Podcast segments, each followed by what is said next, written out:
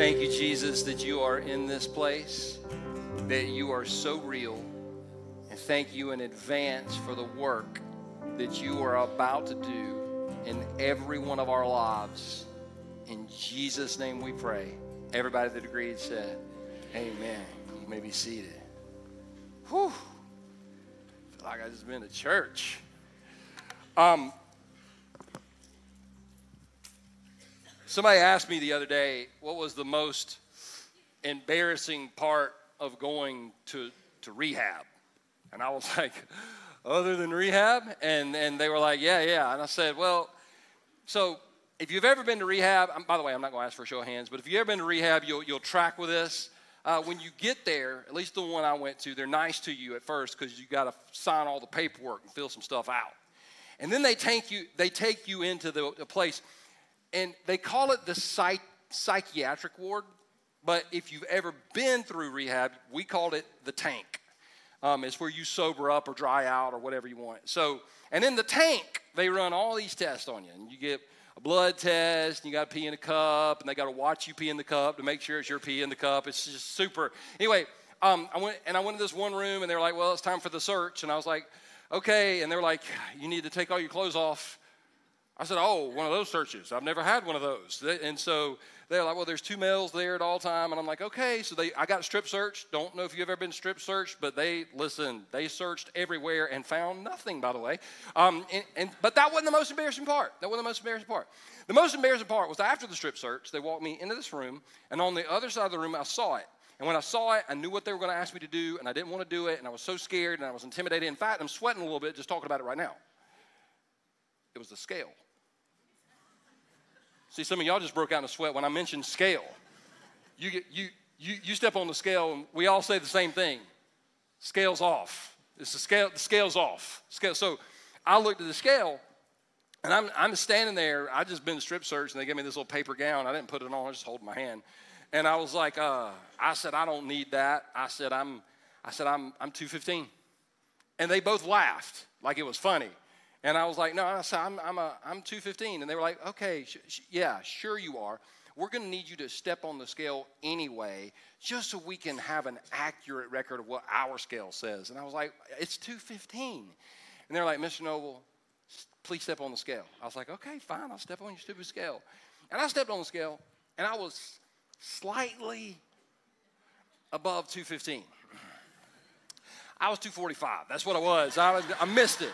30 pounds, okay? And, and so they kind of laughed, and I'm, I'm going to tell you right now, I got, I got angry. I got very, very angry in that moment. Not at them and not at the scale. I got mad at me because at the end of the day, nobody held me down and stuffed Twinkies in my face. And I don't know if y'all know this or not, but alcohol has a lot of calories in it, right? And so I had worked my way up from 215 to 245. And you know what men do when we gain weight? We just keep pushing our pants down or we keep pulling them up, okay? And like some men got it up to here and you're the older, younger, older, younger. So anyway, I I was I was angry because the scale didn't lie. And I said, you know what? Instead of getting mad at other people, instead of blaming it on other people, when it comes to my physical fitness, I am, and a friend of mine said this years ago, and it's a phrase that stuck with me ridiculously in charge. So I decided to go on a health and fitness journey, and I'm not 245 anymore. I, in fact, I got down to 195, and that was a little bit, I mean, my clothes falling off stuff, so I put some weight back on. I'm about two, 205, 210 right now. Depends on if I had Taco Bell the night before, um, which if I had Taco Bell the night before, I, I weigh less the next day, and that's all we got to say about you. We got it. We got it. Whew, talk about making a run for the border. Anyway, I. I bring all that up today to say that today is, is going to be kind of like us stepping on a spiritual scale. Um, the, the beautiful part about today is that I'm going to ask you to evaluate you. So if you, at any point in this message, go, I sure do wish Linda could hear this, um, you missed it. When you look in the mirror, we talked about this last week, you fix you. You can't fix Linda if you're looking in the mirror. So I'm going to ask you, and here's what's the other beautiful thing. If you get mad today, You're going to get mad at you. You can't get mad at me because I'm asking you to step on the scale and evaluate yourself. Or, or if you got the courage, if you got the courage, pause for just five seconds right now and ask the Holy Spirit to help you make an honest assessment or evaluation. Good. All right, so I was reading the book of Second Peter in the Bible, in the New Testament, there's a book of Second Peter. So I read the book of Second Peter, which sounds impressive, but, but there's only three chapters in it. So I read the book of Second Peter, and I got to Second Peter, the, the second verse says this May God give you more and more grace and peace, which Yes, and I'm going to sign up for all the grace and peace I can get from God. Anybody with me on this one? Amen. Okay. But but he also says this. It goes together. It's a package deal. May God give you more grace, more and more grace and peace as you grow in your knowledge of God and Jesus our Lord. In other words, Peter said, as we grow in knowledge, we, are going to begin to understand more and more and more grace. And then at the very end of the book, the very last, so he starts out in verse 2 talking about growth. And then the very last verse in the book, chapter 3, verse 18, he says this Rather, you must grow, there it is again, in the grace and knowledge of our Lord and Savior, Jesus Christ. So, what we're gonna do today is we're gonna, we're gonna look at that outline you got. We're gonna evaluate four areas of our life. We're gonna fill in some blanks and at the end, I'm to ask you to evaluate you, and then I'm to ask you to take a step. Are y'all ready for it? Got your pens, got your outlines, you ready for it? Give it, I'm setting you up. Setting you up. Some of y'all, you aren't going to write it down, and that's fine. That's fine. You can be ungodly. That's okay. I'm just kidding. I, I, love, I love to fill in blanks. It's just me. Here we go. Circle number one. This will be so much fun. It's church attendance. Now, some of y'all like, I'm doing pretty good. I'm here. Eh. Let's wait for just a second. Um, the writer of Hebrews, and by the way, we don't know who wrote Hebrews. Some people say it could have been Paul. Some people say it could have been Barnabas. Some people say it could have been Peter. Nobody knows. And by the way, don't, because there's, always one. Don't find me in the lobby and go, I know who wrote, you don't know who wrote Hebrews, okay? You don't know. So but whoever wrote it, we know was they were godly because they got a book in the Bible, and they said this word that just keeps appearing. That, and I'm going to point it out to you. In the first verse, it appears it's the second word. In the second verse, it's the second word. In the third verse, it's the third word. And we're going to say it together. I'm going to point it out and make it real clear. Here we go. Watch this. Hebrews chapter 10, verse 23 through 25 says, Let, and let's say this next word together on three. One, two, three. Us. Let us. Let us. In other words, this is not a me thing, it's a we thing, okay? Let us hold tightly without wavering to the hope we affirm, for God can be trusted to keep his promise. Aren't you glad that God can be trusted to keep his promise? Aren't you glad that God can be trusted to keep his promise? I mean, come on, y'all, not 15. It took them a minute to wake up, but y'all have been awake for a minute verse 24. It's not on y'all, it's on me. I'll get you there. I'll get you there. Here we go, verse 24. Let, oh, that's so good. Think of ways to motivate one another to acts of love and good work. So we can motivate. That's what church is supposed to be. We're supposed to motivate. And watch this, verse 25. And let not neglect our meeting together as some are in, as some people do because of COVID, but encourage one another. I just I threw that in; it's not in there. Um, but encourage one another, especially now that the day of His return is drawing near. In other words, whoever wrote Hebrews was was saying that church attendance, getting together once a week, is a pretty big deal. Now, our culture talks a lot about mental illness or um, anxiety depression, fear. And, and all of this has increased significantly since 2020, since the pandemic or the fake pandemic, no matter, no matter what side you're on. No matter it's, it's increased significantly. You know the one thing though, and this is, this is not just, this, this is all science across the board. The one thing that people that have anxiety and depression and worry. The, the one thing that all of those people, and it, it doesn't matter what age, what race, what economic status you have, the one thing that all people have in common that, that struggle with those things is they feel disconnected from other people. And they feel disconnected from God. How incredible would it be if God created an environment where at least once a week we could connect with God and we could connect with the people of God? That would be, huh, he did it. It's called church.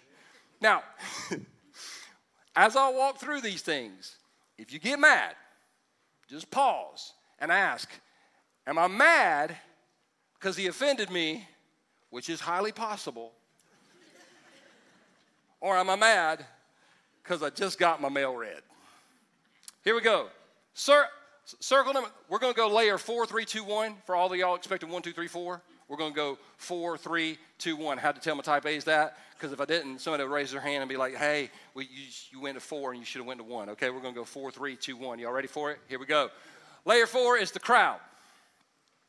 If you're in layer four, you're, you're a part of the second chance crowd. And the second chance crowd, well, I, I share it to you. I share it with you like this. I was talking to a pastor one time, and he said, uh, We have a lot of CEOs in our church. I said, Really? I said, That's, that's pretty awesome. He goes, Yep, Christmas and Easter onlys. and if you've been in ministry for a minute, you know we always got to one up each other. I said, Oh, yeah. I said, Well, we a second chance. Have a lot of H CEOs in our church. He said, Really? Well, H. I said, Hoodie, Christmas, Easter only. And, and, and I'm right. So if, you, if, you're in the, if you're in the crowd, if you're in the second chance crowd, it means you're going to show up to church maybe, maybe four to five times a year. Maybe. You are going to be here on Christmas and Easter, a hoodie or a t-shirt or whatever. And and you're not really, you wouldn't consider yourself a churchgoer, but when you go, you you come here. Um, now, most of you um, that would be in this circle, you're either here today because it's the first Sunday of the month and it's the first Sunday of the year, and it's the only time you're going to have perfect church attendance like all year long. Like so far, you're batting a thousand when it comes to church attendance for 2024. But some of you are watching online. And I just want to say to our friends online this is the year to get it in gear and get in the room. To go from your couch to a seat in this room. This is the year because um, I'm going to go ahead and tell you if, you, if you're in the crowd, if, you, are just in the crowd, it, you're, this is where people go, well, I went, but I just didn't get a lot out of it. Yeah, that's like buying a gym membership and going five times a year. We good? Okay, because is going to get more real. Second, layer three is the community. Second chance community. Now, if you're in the second chance community, you're, this is your church and you attend second chance church, listen to me, when it's convenient which means about 15 to 20 times per year. You can ask the staff about this, and they will tell you, they'll back me up on this. I can tell you what our attendance is going to be based on a couple things. First of all, the weather. If it's raining, we're going to be down across the board 10 to 15% if it's raining. Now, here's what's crazy if it's raining, you'll take your kid to the Clemson game because you want to show them what a true fan is. But if it's raining on a Sunday morning, well, you don't want that little bundle of sugar to get wet because they might melt. It's convenience. And, and, and by the way, by the way, I promise you this is true. If Clemson or South Carolina during football season have a 12 o'clock or a 3.30 kickoff and they win, our attendance and our giving is going to be up 15 to 20% across the board. Promise. Clemson to South Carolina lose, our attendance is going to be down 10 to 20%. Now, listen, I love Clemson. I love Clemson football. And they are a great team, but they suck as an idol. South Carolina really sucks as an idol, okay? I'm just saying. Pick your idol wisely. I'm, I'm just saying if it's if you're if, if you're in the community, you attend, but you attend when it's convenient. Okay? And then layer three, well, this is what we call the church. And this is this is when somebody moves from evaluation to participation. They move from, yeah, I don't, I don't know if I like this song. I don't know if I like this song. Kind of like this song. This is, this is how I know we got some future hand raisers, okay? You got, you're standing here like this, standing here like this, but you start, you start rocking.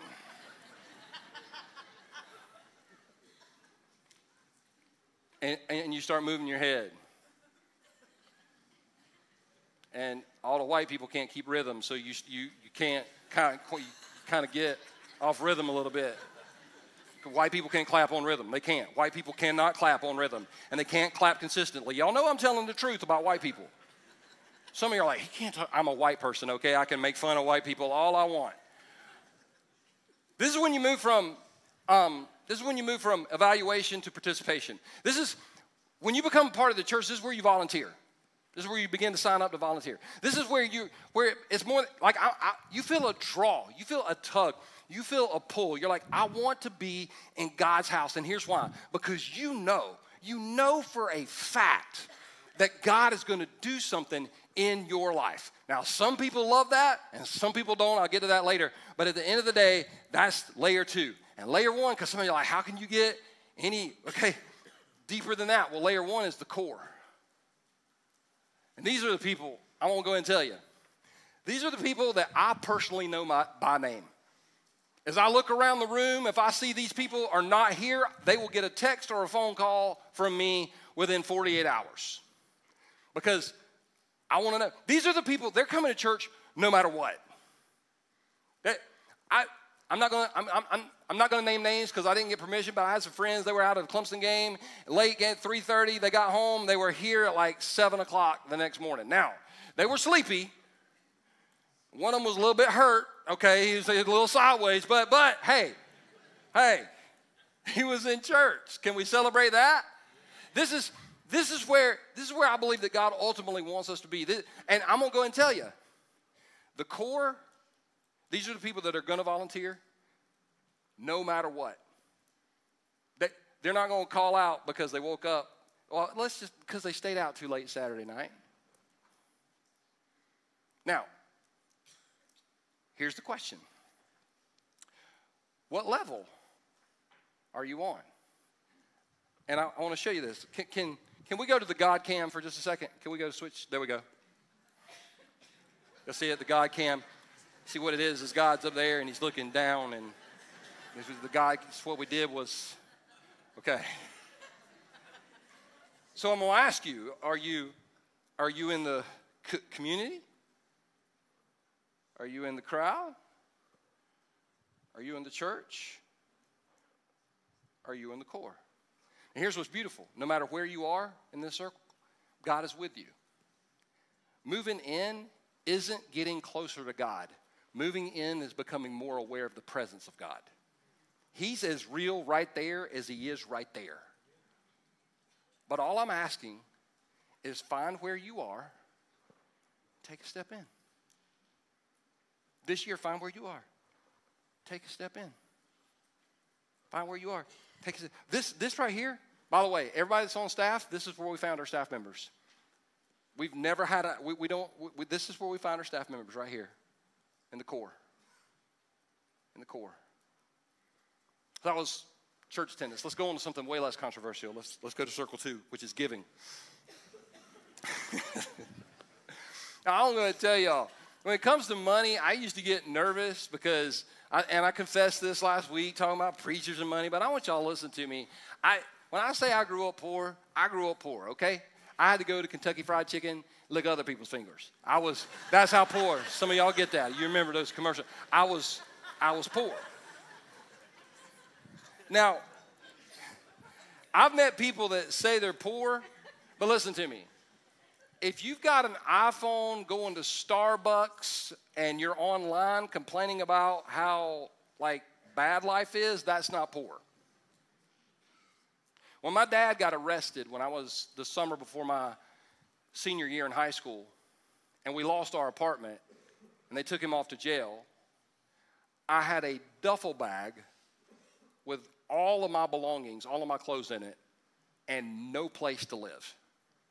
So I have been homeless. So when I tell you, I know what it's like to be poor, I know what it's like to be poor. This is why, and this is just confession time for me, I have a hard time. When I drive by people that hold a little sign going, I need some money, can't, out of work, need money, and they're standing in front of Target who has a help wanted sign. And I'm like, hey, I got a solution. Why don't you go to them and get a job? Because that's what I did when I was in your. I, listen, I've been homeless. You know what I discovered? If you go to work, eventually you won't be homeless anymore. Didn't get a lot of amens on that because everybody's looking. Listen, everybody looking for a handout. God, God gave you a handout when He gave you life. That was God's handout. God gave you were created on purpose, with a purpose, for a purpose. I am sick and tired of people saying, "I don't have." You know what? We, I go to a third world country and come back and tell me what you don't have. I just went off script. Let me think about it for a second. Oh yeah, so giving. now, I, when I became a Christian, money was the last thing I gave to God because I've always had a scarcity mentality. So it's kind of like when, when I got baptized, I kind of held my wallet up out of the water. I was like, I'm giving you everything, God, except my money. Um, and then one day I was reading the Bible, and reading the Bible is something I love and hate. Now I know, I know some of you are like, I can't believe you said you hate reading the Bible. Yeah, because it gets convicting sometimes. And I remember I was wrestling through this whole money thing. And have you ever been reading the Bible and it almost feels like the Holy Spirit just reaches his hand out of the Bible and slaps you a little bit and pulls it back in? Not that didn't really happen, okay? And if it, it really is happening to you, you get some help. Acid is not good, all right? I'm just saying, this verse right here got me. Um, Deuteronomy 16 16, no one should appear before the Lord empty handed. I was like, oh, snap. Now, I shared this with somebody one time, and they were like, yeah, but that's Deuteronomy. It's the Old Testament. I was like, well, here's what's funny about the book of Deuteronomy. Stay with me. Jesus in Luke 4 and Matthew 4 was tempted by Satan three different times. And three different times, Jesus defeated Satan by quoting a Bible verse from the book of Deuteronomy. Yeah, it's a good book. If, if, Jesus quoted it, I just, I just think it's, I just think the whole thing's good. And then somebody told me, well, tithing is Old Testament. Yeah, we're in New Testament. Well, that's actually not true. It, it, Old Testament law, uh, tithing predates the Old Testament law. And then Jesus, Jesus himself said this in Matthew 23, 23 when he's talking to the Pharisees. Jesus said, You should tithe. That's, that's, that's Jesus. The guy that died on the cross and rose from the grave, forgave our sins. That guy. And he said, You should tithe. Some are like, I'm looking for a sign. You should tithe. So when it comes to when it comes to when it comes to giving, I'm just going to ask you to identify your circle. Y'all ready for this? Y'all feel the tension in the room? Oh, it's so good. I love it. Layer four is the taker. And listen, I'm not mad about it. I'm glad you're here because if you've ever had a baby, when you bring that baby home, that baby's a taker, isn't it? Like when Shannon and I, we have little Boaz one day, we bring little Boaz home. I'm not going to sit little Boaz down and say, listen, little Boaz, your ass better be contributing in this how your ass going to get a job. I mean, I'm not, I'm, I, you don't do that. None of you have ever had the baby that woke up at 3 o'clock in the morning and said, I'm hungry, but I shall not disturb my mother at this time. No. Now, I'm not, I'm not saying you're, the, the reason I bring that up is because since we started as a church, we've had over 4,000 people give their lives to Christ. And I think that's a good thing. But what that means is we got a lot of people that are young in their faith. And so if you're here and you show up and and you don't contribute anything or give anything, I'm not mad about it. I'm glad you're here. I want you to be in this place. If you're a parent, you want to create an environment where people can grow. And we as a church, we want to have this environment where people can grow. So I'm thankful that you're here. If you're taking and you've never given a dime, I am happy to, I promise you, I'm not trying to get anything from you. I just want you to see where you are. Now, layer three is the contributor. Now, let me tell you about the contributor for a second. The contributor is uh, more of a uh, emotional giver. Like if we see something on on television, like a natural disaster or something, we give to that. It's like an emotional gift. We've all we've probably done that before. Um, the the best one I can think of. Oh gosh, ruined a song for me. Ruined it. Ru- y'all y'all know y'all know what I'm talking about. The Sarah McLachlan song, Angel. Can't hear it anymore because every time I hear that song, I see that jacked up dog, right? You know what I'm talking about? The. And there's that dog, and he's all like this, and his eyeball hanging out. Do y'all know how many millions they made off of that commercial? Millions of people giving a contribution. Now, we don't do emotional giving here. I could, listen, I could do emotional giving. We talked about it before. I could bring a little five year old Sally out here and say, Y'all see Sally? Y'all see Sally? She's in the children's ministry. You know what? We don't have enough money for the children's ministry, so Sally's going to go to hell. How you feel about that, little Sally? And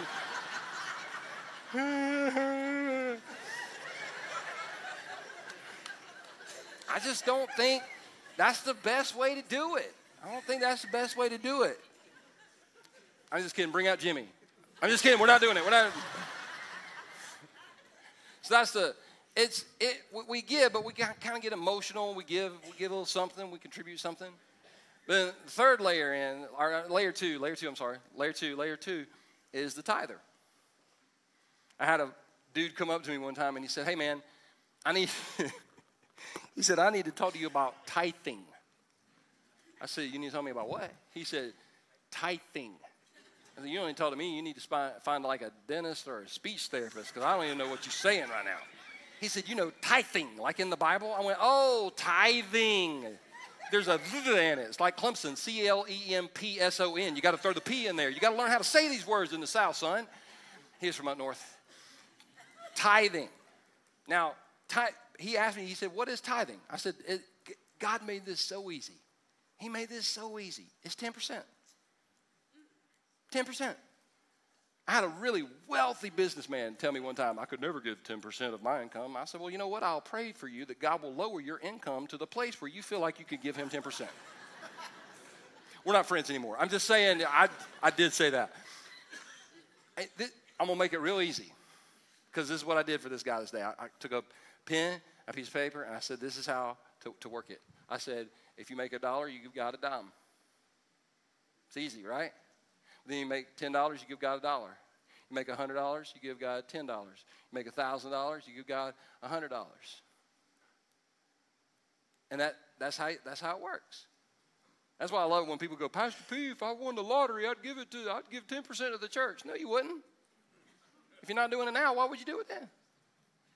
Just thought. Layer one is the generous giver. And when I say generous giver, I mean Listen, I'm not talking about an amount because there are people in this room and watching online, you could write a $1,000 check and you wouldn't feel it. You wouldn't feel it. Just $1,000. Other people in this room, you give $50 and that is a sacrifice for you to give that. It's not about the amount, it's about the heart. And I'm going to go ahead and tell you that, that Second Chance was built on generous givers. A handful. A handful. Now, Let's go back to the God cam for a second.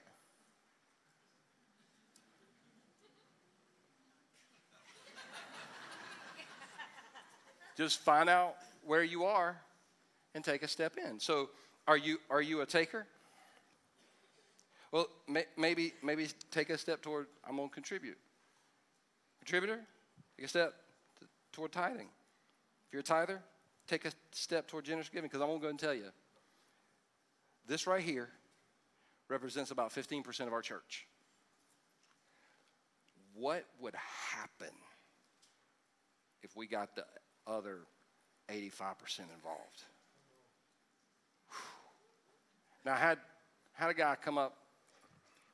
I think one of the most frustrating things about ministry is when people try to find Bible verses that either excuse sin or what, like one guy was trying to fight with me about smoking. He's like, we should be able to smoke weed. I found a verse in the Bible. It says, God made all the seed bearing plants.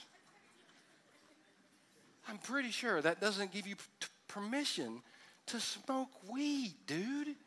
Stop. Some of you are like, oh my gosh, where's that verse? It's in Genesis and it has to do with creation.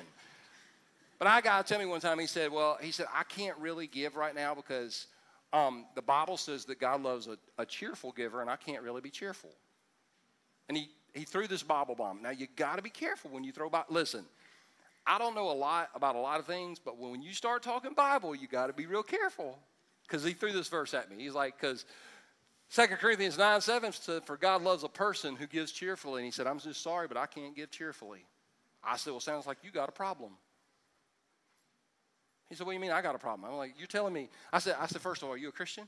He said, Absolutely. I said, You telling me that Jesus Christ, you know for a fact, he died on a cross for your sins and bled out and they put him in a tomb and he rose again. He said, I'm going to prepare a place for you. And when I'm done, I'm coming back for you one day. And he's in heaven making a place for you, and you can't be cheerful? Son, sounds like something's broken in your life. And so we're not friends anymore, but I confronted him with reality, which leads to circle three. Circle three is personal spiritual growth.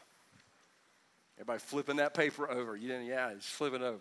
Personal spiritual growth. I've said this before. I want to be known for saying this, but I'll say it again.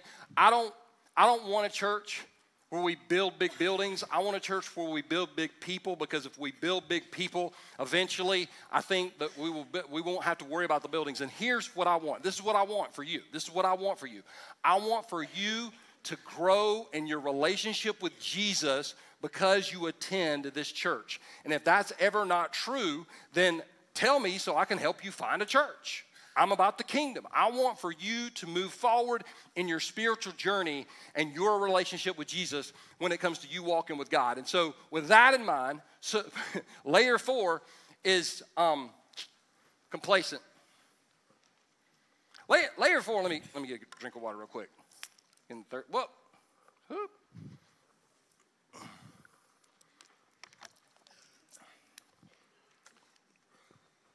Complacent. This is the person that's like, you know what? I'm here, but uh, can't wait to get out. Like, like you're just okay with where you are in life spiritually. You don't really want anything. Not really to pray. Not really, I mean, you're just complacent. You're just, it's kind of spiritually. You're just like whatever, and that's cool. If that's you, I'm so glad that you are here, because the the next layer is you become aware.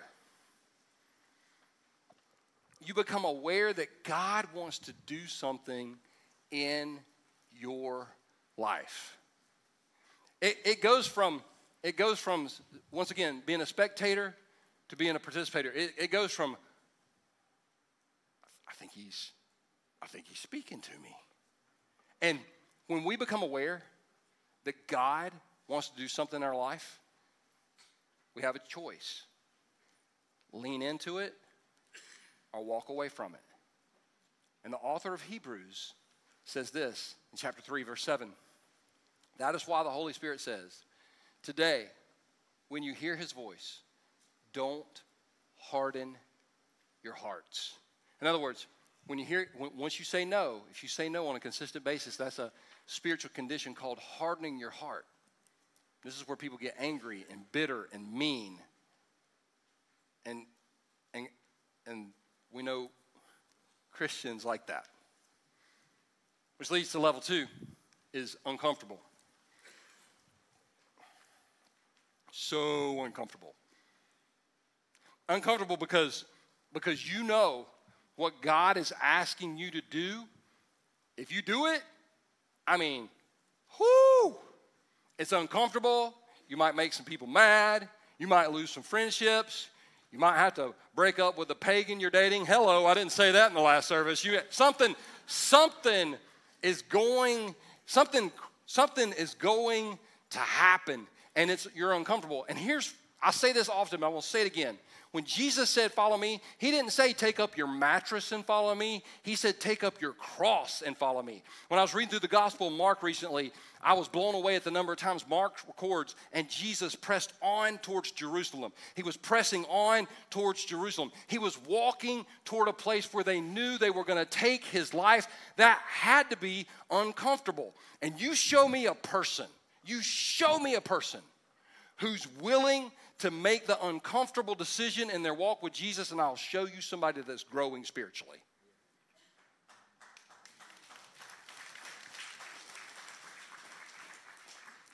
But I want to tell you, we can go to the God cam for just a second. This is a little too early. This is where I stay most of the time between aware and uncomfortable. I'm aware, but uh, I mean, I can go here, here, here, got some options, right? I mean, I don't want to be here, but aware. Then, and and this happened to me um, just a few weeks ago. I had I became aware of something, became uncomfortable, and I had to make a decision. Uh, for those of you that, that, we can go off the God cam now. Thank you. Uh, for those of you that that don't know, uh, I hate going shopping at any store. Any store, don't matter what the store is. I hate the store. I hate going into stores. Um, and, but I had to go to Food Lion the other day because it's near as, as close as my house. And if you've ever been to Food Lion, you know sometimes they have it, sometimes they don't. And that's just the way it is. And some of you are like, well, I work at Food Lion. Well, freaking stock your shelf then, okay? So I won't have to complain on stage. So I went in the store and the buggy was right up front. The buggy, you know what I'm talking about? The buggy, it's not a cart, it's a buggy. We're in the South. Hello. So I took the buggy and I went straight to the place where I needed. I found what, exactly what I needed, and I was walking toward the cash register, and there was like three open, and this cash, cashier had two people, and this cashier had two people, and the one in the middle, it was like the Red Sea parted. There was nobody there. She smiled at me. She's like, "Come here." She was did my groceries. I had my Food Lion card, scanned it, got four dollars off, and and I was I was super excited, and I was getting ready to turn and leave, and right in front of me, I saw this little old man and he had his card and couldn't get it to work. And it was saying card declined, card declined. And you could tell he was embarrassed. He was like, well, let's, let me just run it again. And as I know this sounds like a preacher story, but I'm a preacher and it's my story, so it's true. I promise it happened like this. God spoke to me and said, pay for his groceries. I went, come, come on. This has been the perfect trip. I don't have to talk to anybody. So I'm standing like right here. I'm aware and uncomfortable. I, and listen, this is how it went down. I went, God, I don't even know. I don't even know how much his groceries are. And it flashed up on the screen. $19.64. And I looked in my hand and I was holding a $20 bill. And I went, Oh, you're good.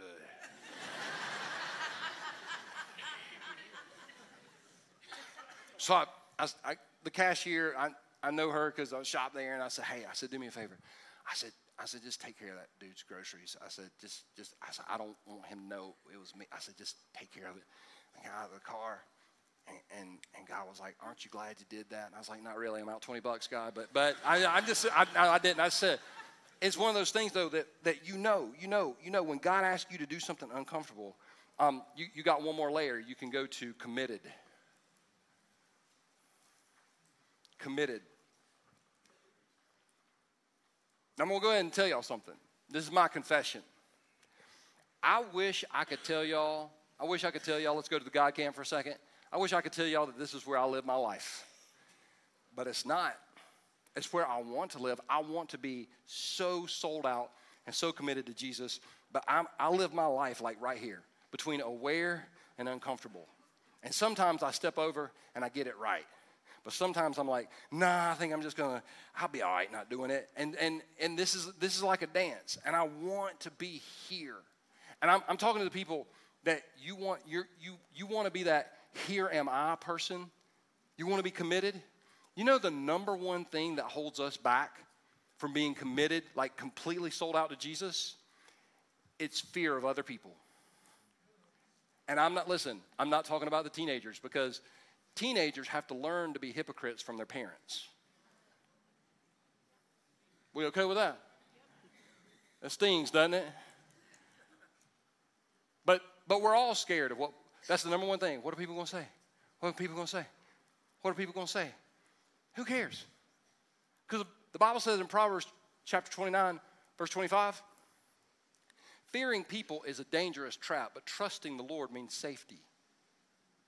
Fearing people, you know what? Because there are, like, why in the world would you let Thelma, who lives in Oklahoma and owns 17 cats, ruin your day with a comment on social media. We need to stop scrolling, start rolling out our Bible, and get our nose in it and figure out what God says about us rather than what other people are saying about us. Because I had a friend, I had a friend that told me this, and this stuck with me, and I hope it sticks with you. He said this He said, The quickest way to lose sight of what God thinks about me is to hyper focus on what other people think about me. Who cares what they think? And it's like, listen, I'm gonna go ahead and tell y'all this.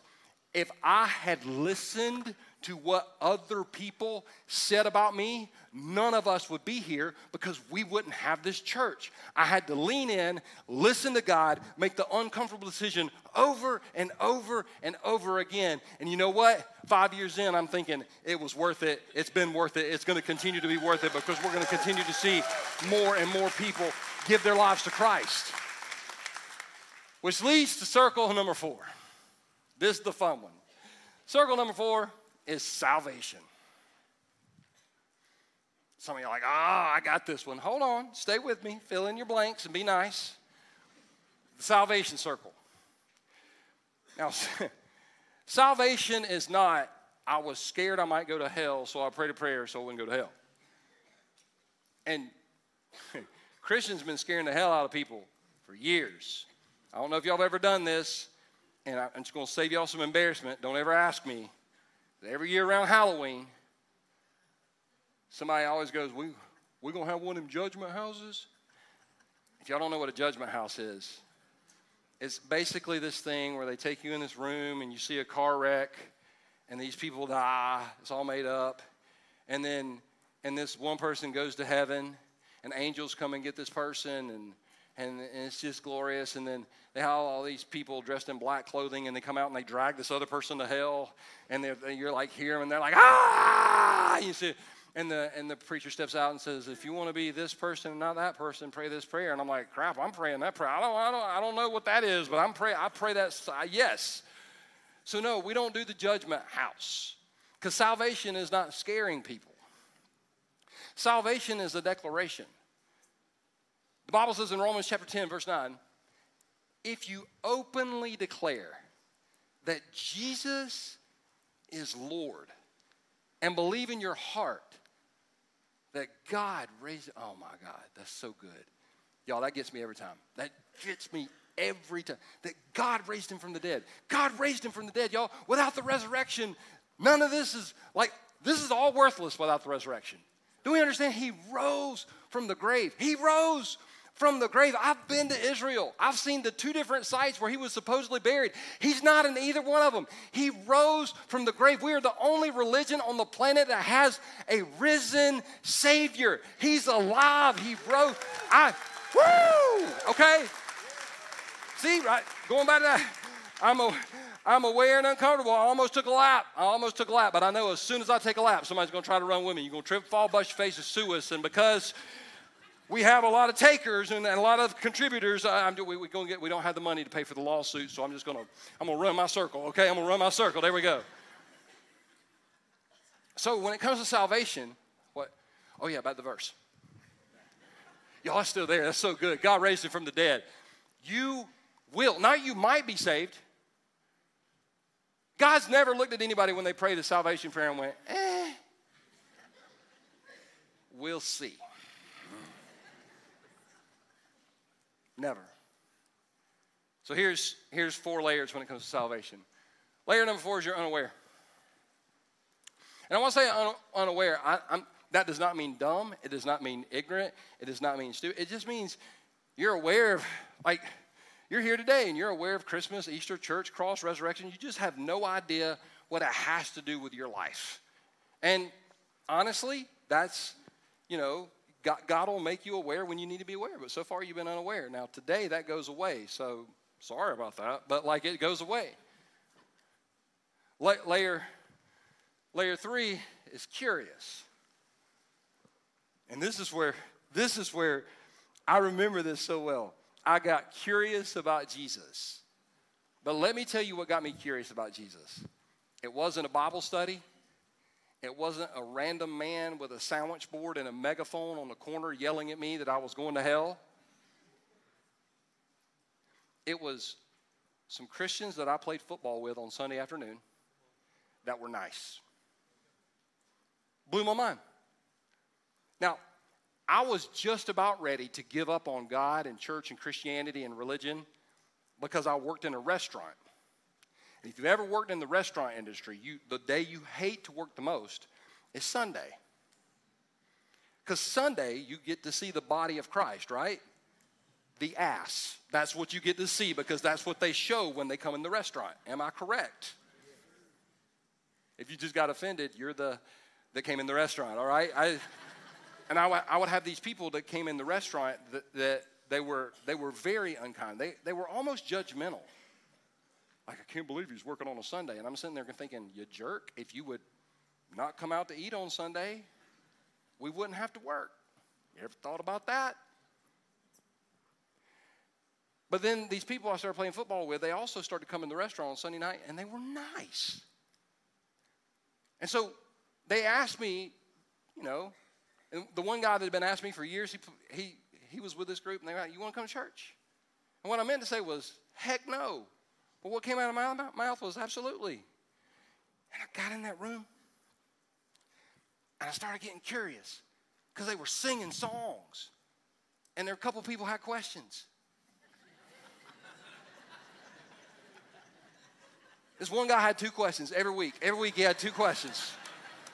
I was like, is somebody going to answer his questions? And I was, I was curious, and the guy got up to preach, and he was good. Y'all, he was, he was good. I understood what he was saying. And he started talking about Jesus and about how Jesus can save us from things, not just hell, but like hopelessness and feeling worthless. I got curious. But then, layer number two is uncertain. And, and there's, there's two parts of this. There's two parts of being uncertain. This is, this is what I dealt with. When I finally understood Jesus Christ died on the cross to pay for sin, rose from the grave, and his, when I pray to receive Christ, His Holy Spirit will come into me and empower me to, to live a victorious life. When I finally understood that, this was my first thought. Not me. I mean, I'm a, I'm a jacked up person. I have, I have sinned, I have sinned more than I could ever confess. I have messed up more than I, and if the gospel is true, then there's no way it's true for me. And, and God showed me very quickly that that is a lie from hell. But that's a lie that some, some people in this room, some people watching online, that's, that's a lie you're believing. That God could never save you. And all you need to do is look at a list of people in the Bible that he saved. And I'm telling y'all, I'm just, and I'm being as honest and transparent as I know how. If he can save me, he can save anybody in the room. Now, the second part of being uncertain is you think you're saved, but you don't know. Because you were like five years old in your grandma's church, and she told you to go forward to the preacher, and the preacher told you to pray the prayer, and you prayed the prayer, and they gave you a Bible and dunked you, and you were like, I don't even know what just happened, but everybody's happy, so I'm not going to question it. And they told you that was your salvation experience. And it wasn't a personal thing, it was something that you, just kind of got told to do. Now, I'm saying that, and I'll also say this I've seen four, five, and six year olds understand the gospel and pray and receive Christ in their life. It has to do with understanding all has to do with understanding.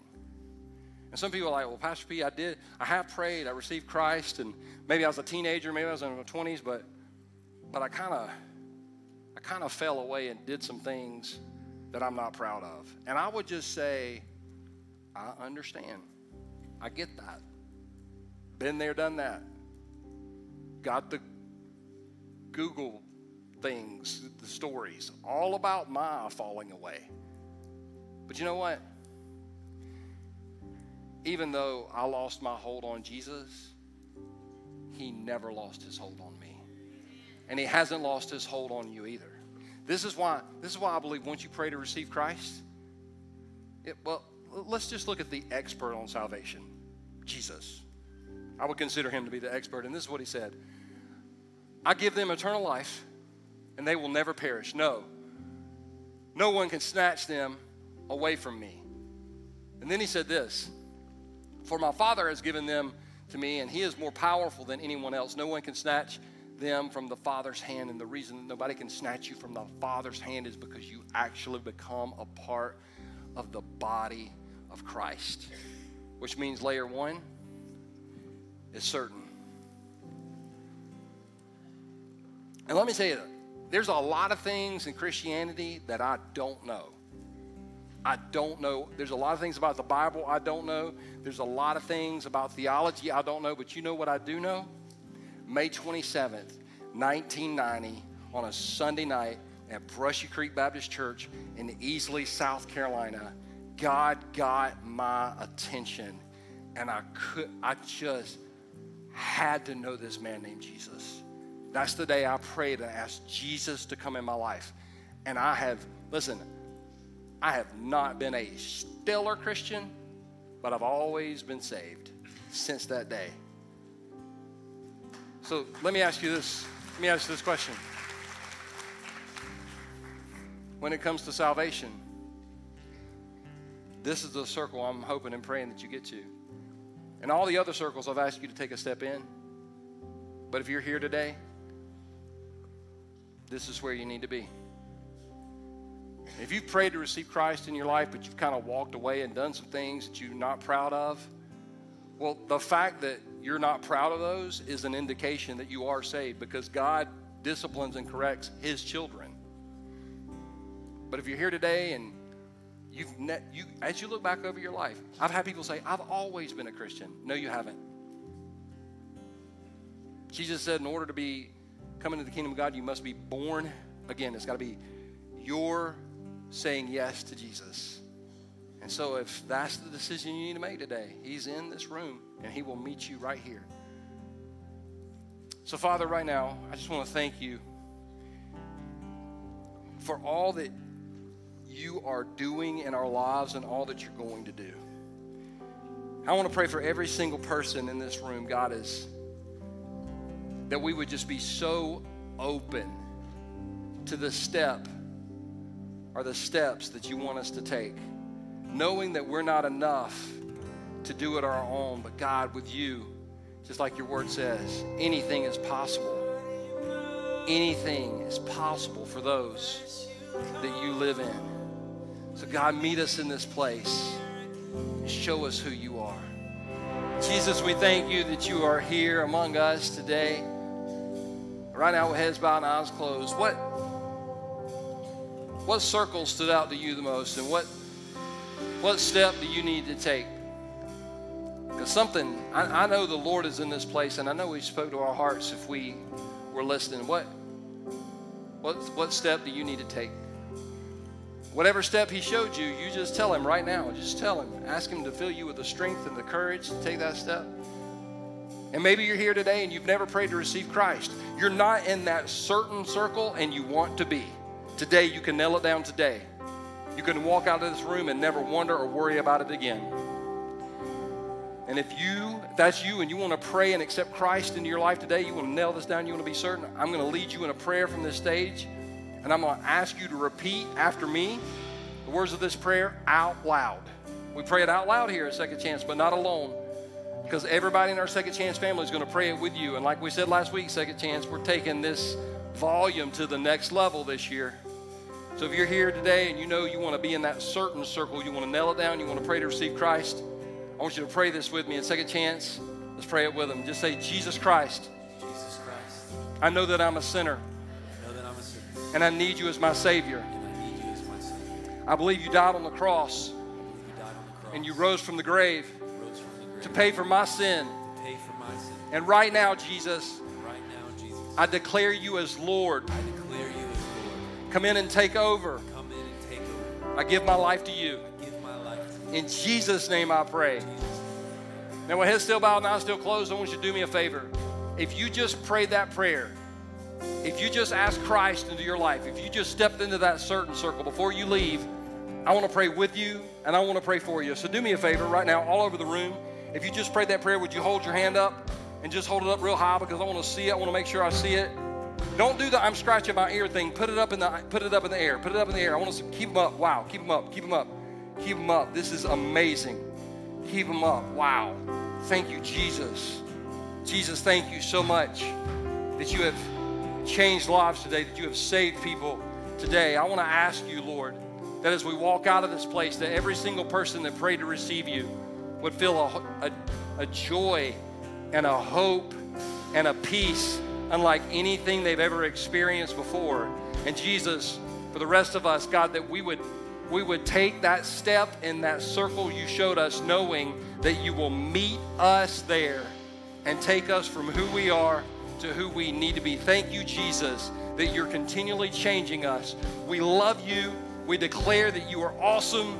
We thank you for victory. In Jesus' name we pray. Everybody that agreed said, Amen. Are you glad you came to church today? Man, me too. Hope y'all have a great week. We'll see y'all next Sunday.